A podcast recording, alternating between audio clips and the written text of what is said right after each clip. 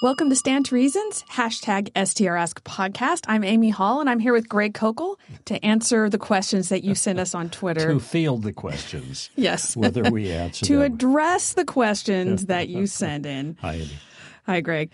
All right, let's start with a question from Duncan Snow. One of my very good friends believes that a creator God exists, but he made humans flawed as a result of his lack of power. How would you respond to this unique worldview? Well, I, uh, you know, following the tactic approach, uh, it is unique, by the way, and uh, I don't know that I've ever quite heard it that way before. As I'd want a little bit more explanation. Okay, so God's lack of power. Where does he get? The, what, how is God lacking in power? I just want more clarification. Although the the point is fairly straightforward, it's always, I think, tactically sound to get the other person talking more about it, because sometimes ideas that seem clear or moderately lucid at first. Sometimes uh, after they talk about them for a little bit they they don't sound as good as they did. And so this is a good idea to get people talking and that'll also give you more information to work with. But our second collection uh, columbo question is why would you think that? So my impulse is not going to be to uh, try to uh, refute the charge. I don't know why anyone would think that that's the case at all. So he believes as a creator God. Okay. If he's a creator, well, he must be pretty powerful. All right. Now, if he made man evil, then he himself is responsible for causing something evil, which means God would be evil himself. Okay. But if God's evil, then what is the ground of goodness? All right. Uh, part of the, in the book Street Smarts, which by the way, and I'll probably be mentioning this a bit throughout the rest of the summer, is being released on the 12th of September and it's already available um, through um, on Amazon for pre order. But in that, I talk a little bit about the problem of evil and how there is only one and the I should say the existence of evil because people think the existence of evil is an argument against God and then they want to explain why would God allow evil. Well, the answer to why God would allow evil is the is the uh, task of theodicy, but it's also a more difficult question to answer because it's hard to figure in the mind of God while why He allowed these different things. I was just listening, reading uh, earlier today, Paul Little's uh, "Know Why You Believe," and I'm at least one aspect of his answer I'm completely dissatisfied with, you know. So there are different reasons why God might allow evil, but the fact of evil in the world uh, demonstrates the fact of good in the world of which evil is a departure. And the only way to ground the idea of good from which evil is a violation is in God. There's no other way to ground objective morality. Nothing else works. Uh, and only one, I've only heard one thing really proposed, but I talk about the issues there in Street Smarts, and I and I make the case that that there's a bonus for the Christian Christian theist, and that is not only does the presence of evil provide evidence for God, but it is evidence that God is good, and without a God who is good, there is no good at all. Okay. And um, if God is evil, then there is no good. This presents a problem for Duncan's friend. Oh, yeah, there is a God and he's powerful, but he's but he created evil people, which means God is evil. Okay. Well, now I want to ask what is evil? You have to have some standard of good in order to measure the departure from good that we call evil. Okay, now where did this standard come from? If the standard comes from outside of God, then God isn't God. God's just a creature um, who has power, lots of it apparently, but he's just a creature, and he himself is measured by some external standard to be an evil God for creating evil people.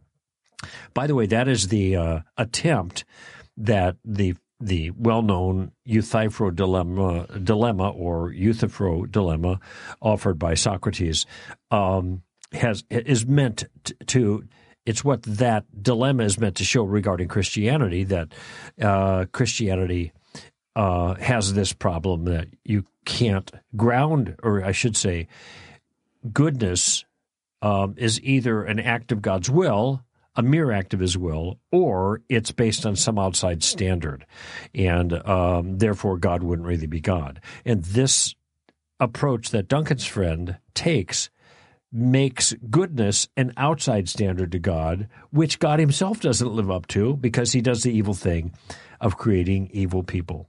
So I went maybe a little fast for some of you listening. Of course, we've covered this ground many times before in different ways, and I go in great detail in Street Smarts uh, in the chapter called Evil Atheism's Fatal Flaw, because the existence of evil is fatal to atheism. It's not fatal to Christianity or Christian theism or any form of theism in itself. Okay, so, um, but I, I'm, I'm also trying to help people to see that there are entailments with every view that a person has regarding spiritual things. So, what I mean by entailments is there are other things that kind of go along with the statement. So, for example, if you say there is no God, and it turns out God is the only adequate grounding for objective goodness, then if there is no God, then there is no objective goodness. If it turns out that materialism, no God, just the particles, is the truth, then there is no transcendent value to human beings. Nothing special about us. We're just like, we're just stuff. Also, no transcendent purpose. Now, it may be that that's the way it is the point I'm making right now is you can't just grab something like this and say, well, okay, God created man, but he made man evil. And so it's God's fault. And that's the explanation for things. Well, that may be the explanation for things, but there's a whole bunch of stuff that comes along with the package. And if the things that come along with the package seem false and absurd on their face, then something is wrong with the with the view um, that creates this entailment. So if if that's true, and this is the way I'm arguing, if Duncan's friend is right, then God is evil. But if God is evil, then there's then there's some external standard of good that God is measured by. Therefore, God isn't really God. He's just a finite creature of some sort, beholden to another standard. But where does that other standard come from? Well, there's no place to way to explain it. So there is no other standard. So there is no good. So there is no evil. And so this whole point of view, when you think about what the view entails, includes biological necessity, then the the view implodes. Okay. And this is one of the reasons that I'm a Christian is because the Christian understanding of reality, even as it touches the issue of evil, does not implode it, it's coherent and it makes sense. And the entailments that are involved with that view turn out to be things that resonate with our deepest intuitions about reality and uh, and meaning and purpose and, and morality and all that other stuff. So, simply put, I have no reason to believe the view that Duncan's friend has offered. And why would Duncan's friend offer that view? I don't know. But if he offers that view, he needs to understand that this entails some other things too by logical, um, uh, by logical process. And if the things that it entails turn out to be ridiculous or incoherent or destructive to his own original statement, then this is not a legitimate approach to the problem. Does that make sense? Yeah, and I agree with you, Greg, that the first thing you have to do is ask him questions because mm-hmm. he needs to explain what he means by this. He needs to explain what his reasons are for thinking this. Because I I went where you went immediately, Greg, to the idea of moral morally flawed. But he might just be talking about physically flawed or some he might be talking about flaws in design. He might be talking about anything. Like we Who don't knows? E- right. we don't even know. I mean, it, it could be he's saying that we weren't made perfectly well. And so uh, maybe that's what he's arguing against. So if that's the case, then I would say one thing that you can ask is how do you know well, actually, in either case, whether you're talking about morally flawed or physically flawed, and by the way, God did not create people morally flawed. Mm-hmm. I mean, that's one thing that you could just bring out immediately. But um, he cannot evaluate that something was made to a less good level unless he knows what the goal is. That's right. And so he you can't, can't, just you can't say something is imperfect unless you have a view of what the perfect is that it doesn't match. Exactly. Yes, well, and we don't. Okay, let's say God wants to create creatures who are dependent on Him. That's His goal, and so we are limited in in various ways, in power, in abilities, and all these different things. That doesn't have anything to do with his lack of power. That could Right. be the purpose for his creation. So there could be God creates a creation in which built in is the ability to get sick. And that ability to sick, get sick means that then uh, we have to depend on God somehow in the midst of our sickness, which would mean that the sickness is not a bad thing in terms of God's. It's not a flaw in His design; it is part of His design. But Does that, does that make sense? Yeah, kind of. But I, I but but I'm not even talking about anything like sickness. Right now, I'm just talking about weakness or Okay. limitations. Because as human beings, we can't fly. You know, we we have to sleep. We have certain limitations, certain things that. Um, that he might consider flawed, but this is this is my point. Mm-hmm. What is he considering flawed? Right. So this is something you need to bring out because you you need to understand what he is calling a flaw. Now, I also think that what it says in the Bible is that from the foundation of the world, God intended for Jesus to die on the cross. Mm-hmm. And I think there was a purpose for that. I think God wanted to reveal certain things about himself through that. And if that's his goal, then there's there's no flaw in his creation because he's achieving that goal. Mm-hmm. So it all comes down to what the goal is, what kind of flaw he's talking about, and all these different ideas come into play because once you start asking questions, he could go in any of these directions. Right, right, right, right.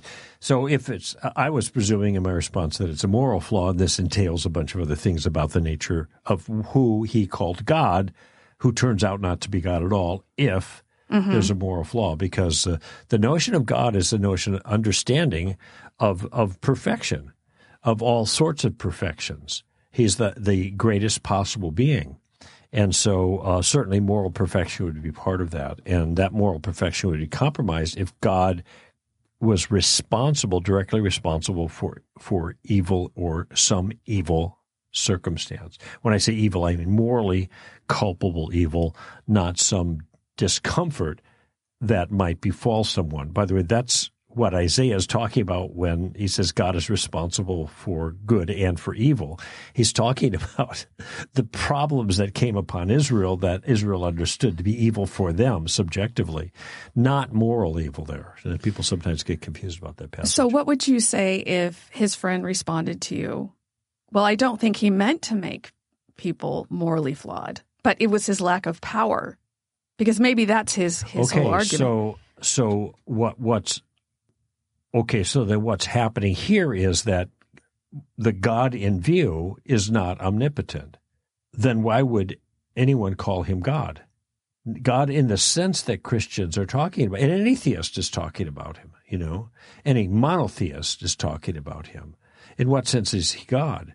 Because what what we're not doing is we're not talking about something like Zeus, a finite creature who has finite capabilities. And it may be a divine spiritual creature of some sort, but only can only do certain things and can't do other things. Okay, well now you're talking about a different sort of thing entirely than what we're talking about. So mm-hmm. I'd be wondering, well, in what sense is he God then if he's not omnipotent? Yeah, that's that's another good question. I, I have never heard of someone who thinks that there's a creator, but that he doesn't have, that he has his lack of power is behind everything that's happening Yeah, in this I mean, world. to be the creator, I mean, that's got, got you need gobs of power to create everything. Uh, but it might be that this is a different category of thing which power is unrelated to. Uh, that's maybe the way he's thinking. But um, the key here is I don't see any reason to adopt this view. And Duncan hasn't mentioned anything that his friend said that this is this is the reason. You know, when when we provide explanations, explanations are meant to explain something that needs to be explained. Here's a problem that needs to be solved. Oh, well, my explanation is adequate to solve the problem. Okay. And this is what we do a lot as, as Christian apologists. Here's this problem. So what do you say? Well, it, from the perspective of Christian worldview, here's how that all fits together. And so it isn't a problem. I'm not sure what problem he's trying to solve, Duncan's friend, mm-hmm. and and why he thinks his solution is plausible. Maybe the solution it, that he suggests solves a problem for him, but uh, that doesn't mean it's plausible, though. The best thing going, whatever, even reasonable. But it, in in part of my point is it also creates a whole bunch of other problems for him that need to be resolved. And finally, I would just say that I think the the story of reality as revealed in the Bible has a coherent answer to why things are the way they are, mm-hmm. uh, what God is doing. And so maybe you could just go through that. Like, why don't we look at what the Bible says is happening and has happened and what God is doing? And then maybe this will make a little more sense to yeah, you. Yeah. And why is the biblical view inadequate to explain the way things are? Now, and I have a sneaky suspicion here that this particular attack that Duncan's friend is taking is meant to um, shift the blame to God and off of humans. You know, it's God made me do it, so to speak, instead of the devil made me do it. And uh, and that might be what's going on. So there's a an advantage. Oh, see, well, uh, we live this way because God made us this way. If He made us this way, He can't hold us responsible for the way we are. Maybe that's the motivation. But uh, that's not the re- the motive. Looking at the motivation isn't the refutation. The refutation is twofold, and one is well, we don't need to believe something for which there is no good reason to believe. He hasn't supplied that. And secondly, this creates all kinds of other problems that turn out to destroy the objection itself. I call this infanticide suicide for those who have read the tactics book. All right, let's go to a question from C. Cooper. In a hashtag STR Ask a few weeks ago, you addressed two reasons to worship God. He is worthy and it's good for us. Can you explain the why of the second point? So, why is it good for us? Well, I think that was your part of the answer. that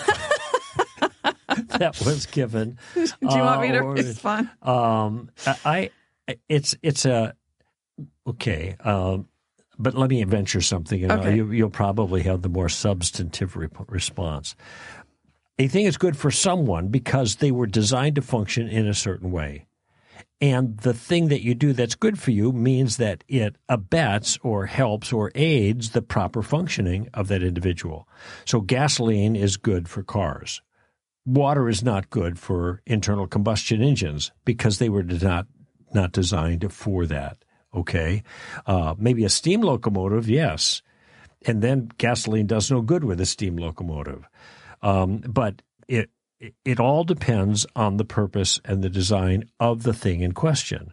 We were made by God to be in relationship with Him and to honor Him and enjoy Him, and classically characterized in the Westminster Confession. Uh, first line, basically, the the chief purpose of man is to um, something and glorify God, but enjoy Glor- glorify God and, and enjoy, enjoy, Him, him forever. forever. Thank yeah. you, Amy. She's she's holding off. You know, she's just no, going wait. Okay, I'm going to see. I had a little brain it. freeze for a second there. to glorify God and to enjoy Him forever, and so if we do that which we were made to do, we are fulfilling our natures and and the function that we were made to accomplish. And because we are not machines, but we are we are persons that that enriches our souls to do the thing that we were made to do. Okay, which by the way reminds me of something else, uh, and that is the contrast here between atheism and uh, theism, um, where Christopher Hitchens always offered this this challenge, which I answer in sto- in Street Smarts, and you've also wrote a piece on it. I think in uh, that's on our website. That uh, name one thing that a, a a Christian can do that an atheist can't do. That's good, and see what Hitchens has reduced morality to is mere behavior. And you don't need to believe in God to do these behaviors. To which I answer, yes, you're right. You don't need to believe in God to do most of the behaviors that people say are good. But in the Christian understanding of reality, the summum bonum, the greatest good, is to glorify God. In fact, that's what Jesus said. First commandment, love God with your whole heart, mind, soul, and strength. Second commandment, love your neighbor. Okay. An atheist can love his neighbor. He can do the second thing, but he can't do the first thing because he doesn't believe in God. So the point here is one's entire, the structure of one's entire moral universe is different, radically different, if you're a theist compared to an atheist. But uh, on our view, of course, we were made for doing good and being good, which entails first and foremost glorifying God. And when we do that which we were made to do, our souls are enriched and we function better. It's good for us, to put it simply. That would be my first point, also, Greg, that it was the purpose that we were made for. And that's where we flourish. That's where we're fulfilled. That's where we functioned best. Also, we we enjoy praising things. Mm-hmm. Who doesn't enjoy That's praising the things they love? This is the point that C.S. Lewis made that the fulfillment of your love is praise. And that's how that's how you fulfill the love that you have for for someone or something. You end up praising it. And that's the the culmination of your love. That in itself is enjoyable and good. And this is the enjoyment that we'll have with God forever. Now, I uh, one other thing, I think those are the most important things, but there's one other thing I think happens also when we are worshiping God and we're enjoying him and we're seeing him as he is. That enables us to say no to sin. Because the thing about sin is that it deceives us into thinking that the good thing to do is to do this sin. This I'll be better off if I do this oh, sin. Yeah. But if you are fulfilled with the glory of God and enjoying God, sin looks doesn't look as good. Mm-hmm. It breaks that power. It, it, helps you to see that it's it's worthless and it's it's a, a, a less good thing to Empty, do. vacuous, yeah. unsatisfying ultimately. Yeah, so I think praise also helps that, but I I think those other things are the main reasons. Mm-hmm. Anything else to add before I close this off, Greg? Oh, you did a great job. well, thank you, Duncan and, and C. Cooper. We appreciate hearing from you.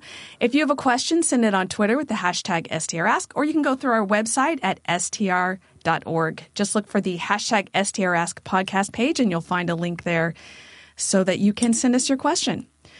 All right, this is Amy Hall and Greg Koukl for Stand to Reason. Thanks for listening.